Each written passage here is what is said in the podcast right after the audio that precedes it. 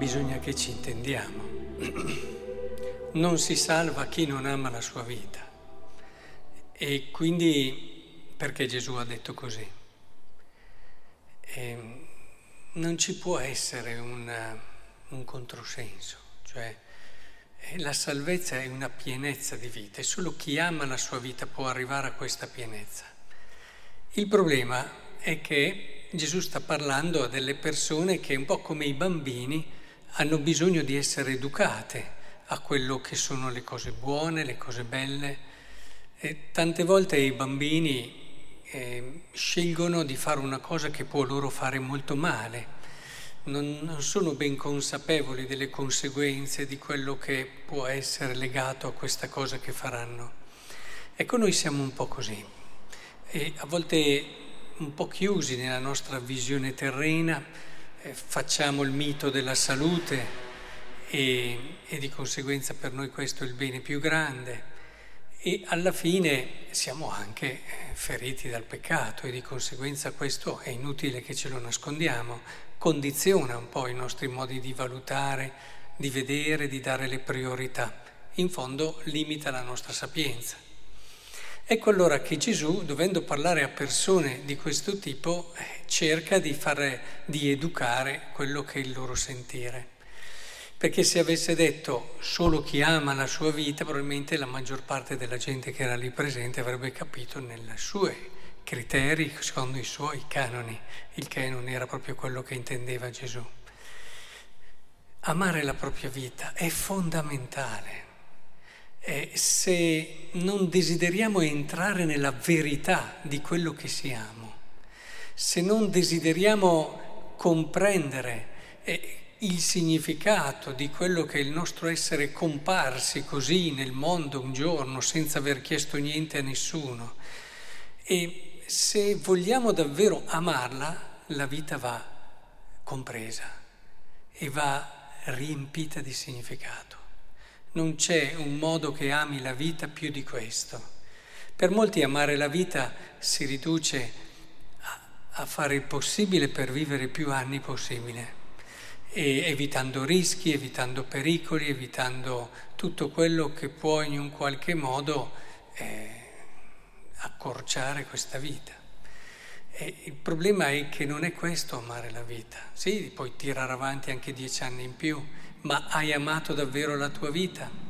È come se una persona vivendo una relazione eh, si mettesse con questa persona e sta sempre lì, senza preoccuparsi di quello che l'altra persona desidera davvero. Le sta di fianco, certo, facendo però le cose che pensa lei, le cose secondo i suoi criteri, sta sempre lì, ma in che modo ci sta? Con qualità, ci sta con verità.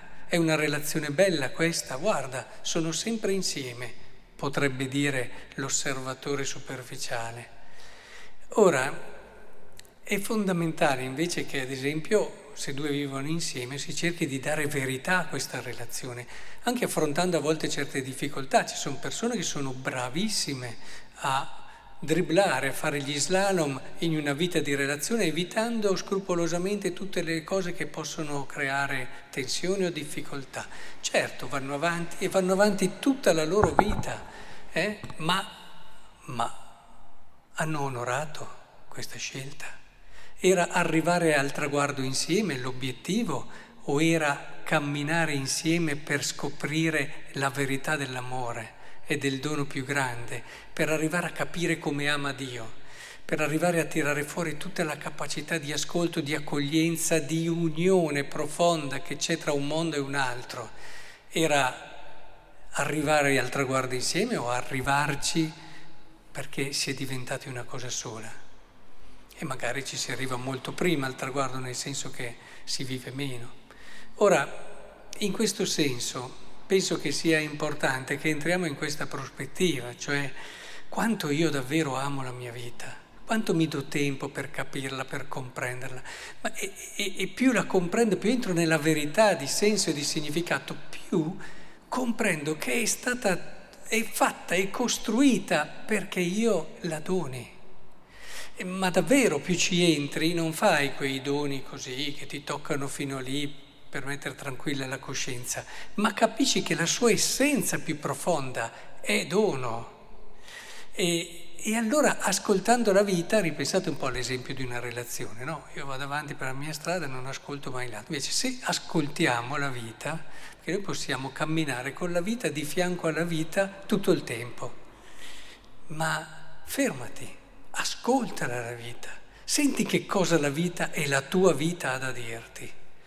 E, e, e, con coraggio affronta anche tutte quelle che possono essere le paure, le tensioni che l'ascoltare la tua vita ti può portare.